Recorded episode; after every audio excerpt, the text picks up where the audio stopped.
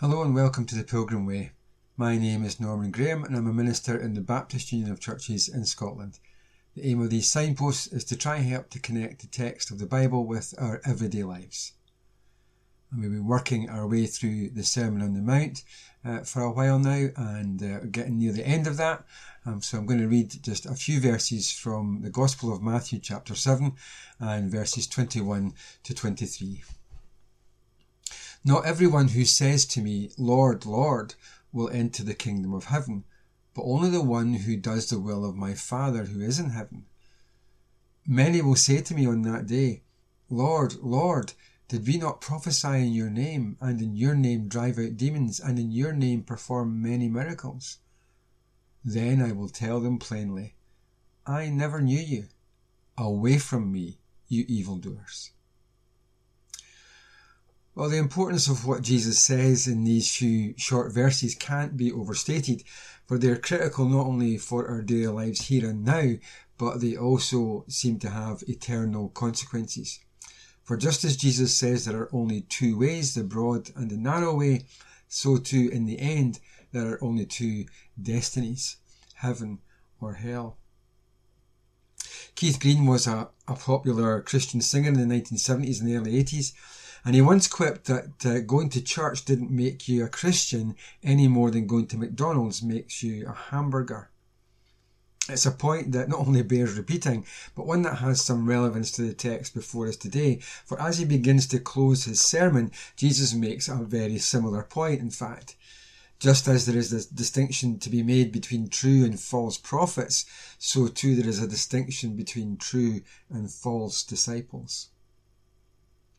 Although the crowd was a mixture of disciples, potential disciples, and outright opponents, the target of his warning here is not atheists. In fact, that term would have made little sense in the ancient world, where generally everyone believed in one God or another, or in fact believed in many gods. Nor is his warning directed at heretics who deny the basic truths of the Torah.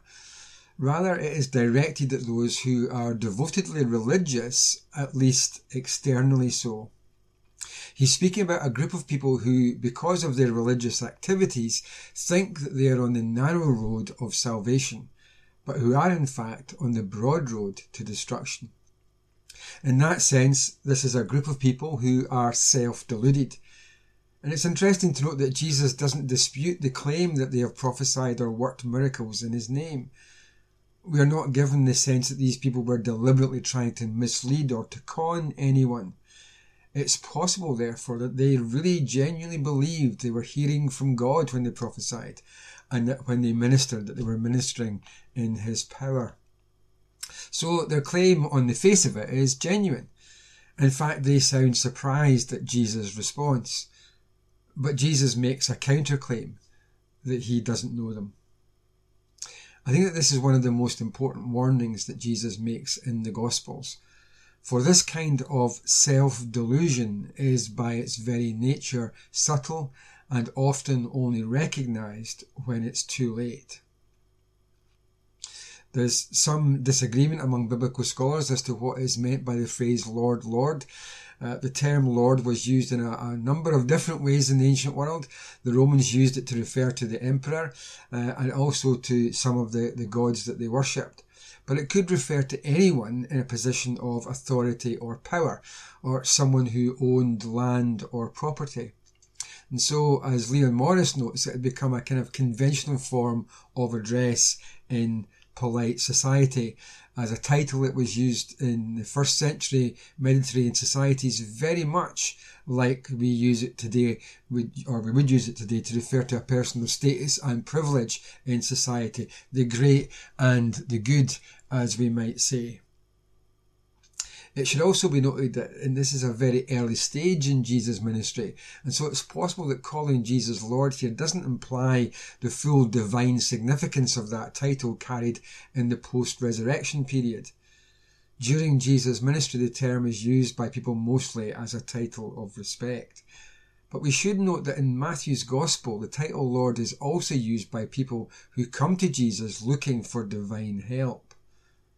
As the story progresses, the disciples use the title with increasing deference because with each miracle, Jesus turns out to be more than they had first thought. The title of Lord is also one of the titles that Jesus uses to refer to himself that increasingly reveals his divine identity. And furthermore, since it's used here in connection with the phrase on that day, which is a, a phrase loaded with significance for uh, his audience, uh, referring as it does to Judgment Day. It's not unreasonable to assume that its use here is intended to have overtones of divinity.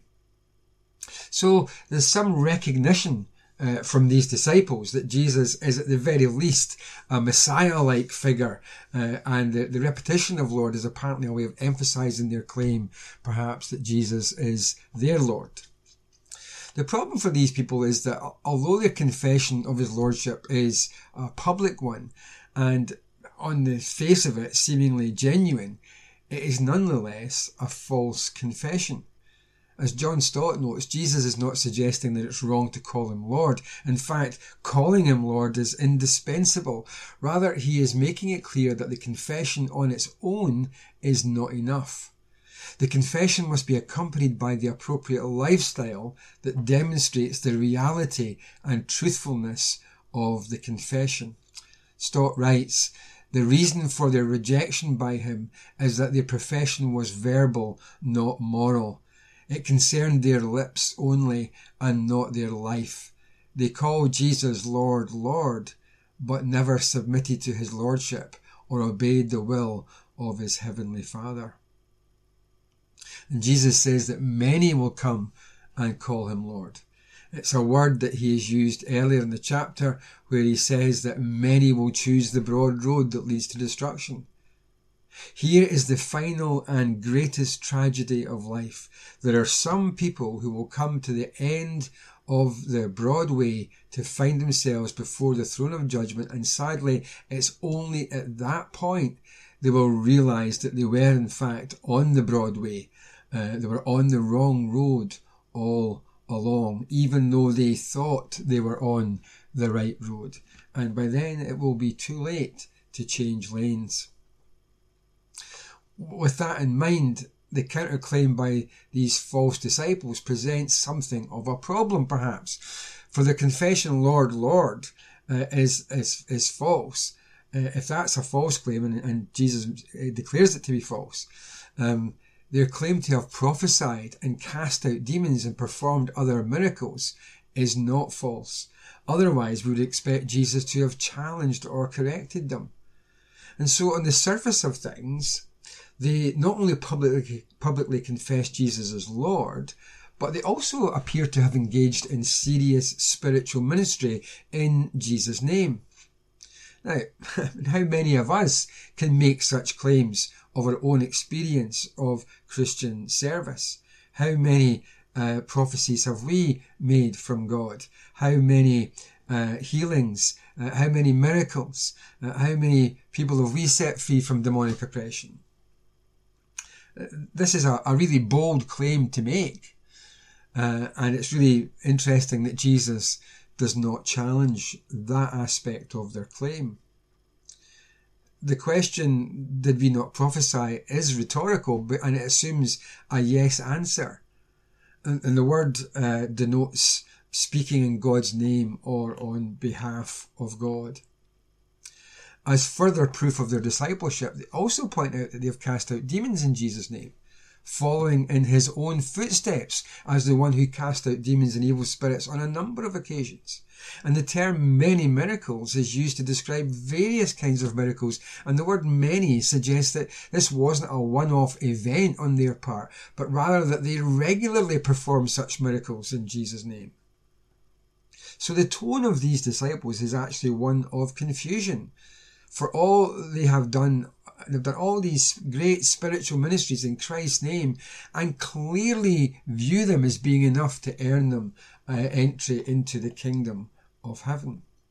And I doubt if we would feel any differently actually. If someone in the church started performing miracles in Jesus' name, we would probably be quick to assume that they were filled with the Holy Spirit. And yet we have to be kind of careful here In 2 Thessalonians 2 and 9, the Apostle Paul warns us that there is such a thing as counterfeit miracles, signs and wonders that come not from God, but from Satan. Both the claim of these false disciples and Jesus' response are perhaps a warning to genuine disciples not to be too easily taken in by the spiritually spectacular. With all of this in mind, we can safely say that the people Jesus is describing here are those who have publicly confessed him as Lord, insofar perhaps as they respect him as a great teacher, even as Messiah. They have done many works, powerful works in his name. But what they have not done is that they have not truly repented as a condition for entering the kingdom of heaven.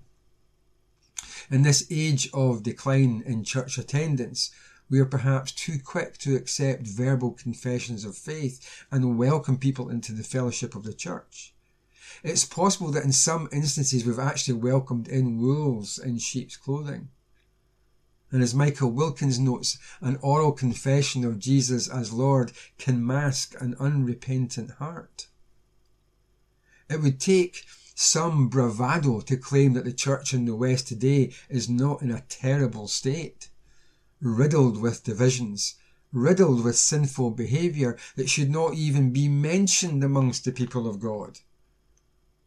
Whilst there is a lot of clever speculation as to the causes of our present condition, and I think there are many interrelated causes, one major cause must surely be that for too long the church has focused on making converts rather than on making disciples. It's possible that these people Jesus is talking about are attracted to the community of disciples as an exciting new innovation, or perhaps they have hopes that a new movement is arising that will see the overthrow of the Romans and a renewed kingdom of Israel. We know that was a very common hope uh, in Israel in the first century. So Jesus' words here are not so much directed at the disciples or those who are on the way to becoming disciples, but rather to those who think they already are disciples, but who are in fact not. Despite their protests, Jesus' verdict is one of total rejection. And just as they make their confession, so too Jesus will make his. When he says, I never knew you, he doesn't mean he doesn't know of their existence, but rather that he had never recognized them for what they claimed to be the key to salvation then, the thing that marks you out as a true disciple, is not simply a verbal confession of Jesus' Lordship. For on its own, believing the right doctrine or confessing the right things means very little. As the Apostle James points out, you believe that there is only one God? Good. Even the demons believe that and shudder nor are miraculous works on their own any evidence of salvation. For the devil counterfeits those in order to deceive even God's people. Again, as Wilkins notes, Jesus never emphasizes the external as being the highest sign of authenticity. He demands our inward allegiance to God's will, which will produce fruit of a changed life. We enter into intimate relationship with Jesus through repentance. And as we've already noted in other signposts, repentance is not merely a matter of saying sorry to God. Rather, it is the conscious decision to change the direction of our lives as a result uh, of acknowledging and surrendering to the Lordship of Jesus, pledging Him our embodied loyalty and allegiance as the saving King who never separates belief from action. The Christian life, the life of a disciple, this life of someone who's truly can say that Jesus is Lord, is nothing less than a complete realignment of our allegiance and loyalty to Jesus that leads to living obediently to his commands. And from that repentance and embodied allegiance, we develop the fruits or we grow the fruits of righteousness in our daily lives as we begin to live more and more in accordance with the will of the Father and become more and more Christ-like. Jesus is very clear in these verses that it is only those who do the will of the Father who will enter the kingdom of heaven. However, that obedience to the Father's will is not done out of either fear or a sense of religious duty.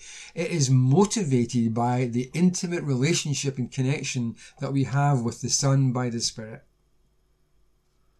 We should also note that when Jesus says, Away from me, you evildoers, he uses a word that conveys the meaning of habitual practice. These people are not being condemned for an occasional error, but actually for a lifestyle of constant wrongdoing. In short, the fundamental aspects of their life is not geared towards the will of the Father, but to their own will, to the impulses and pull of sin in their lives.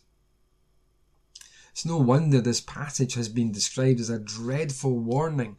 The most orthodox avowals of faith have no values in the eyes of God if they are not translated into concrete obedience to His will. One may with his lips pr- loudly profess his faith in God and even invoke Jesus as Lord, yet deny him by thoughts, words, and acts. It's a dreadful warning that the church today urgently needs to take heed of. You know, I was once asked to stop preaching about repentance, but when you consider verses like these, how could you stop preaching about and talking about repentance? That turning our lives around. I worry that our churches are filled with people who think that they are saved just because they prayed some prayer years ago, or because they attend church services regularly, or because they don't commit any really bad sins. The kind of sins that they see other really wicked people committing. And yet at the same time, in these people, there's been no fruit of righteousness in their lives. Their character is no more like Christ today than it was 10, 20, 30 years ago. In other words, they might well have a relationship with the church, but they don't have one with Christ.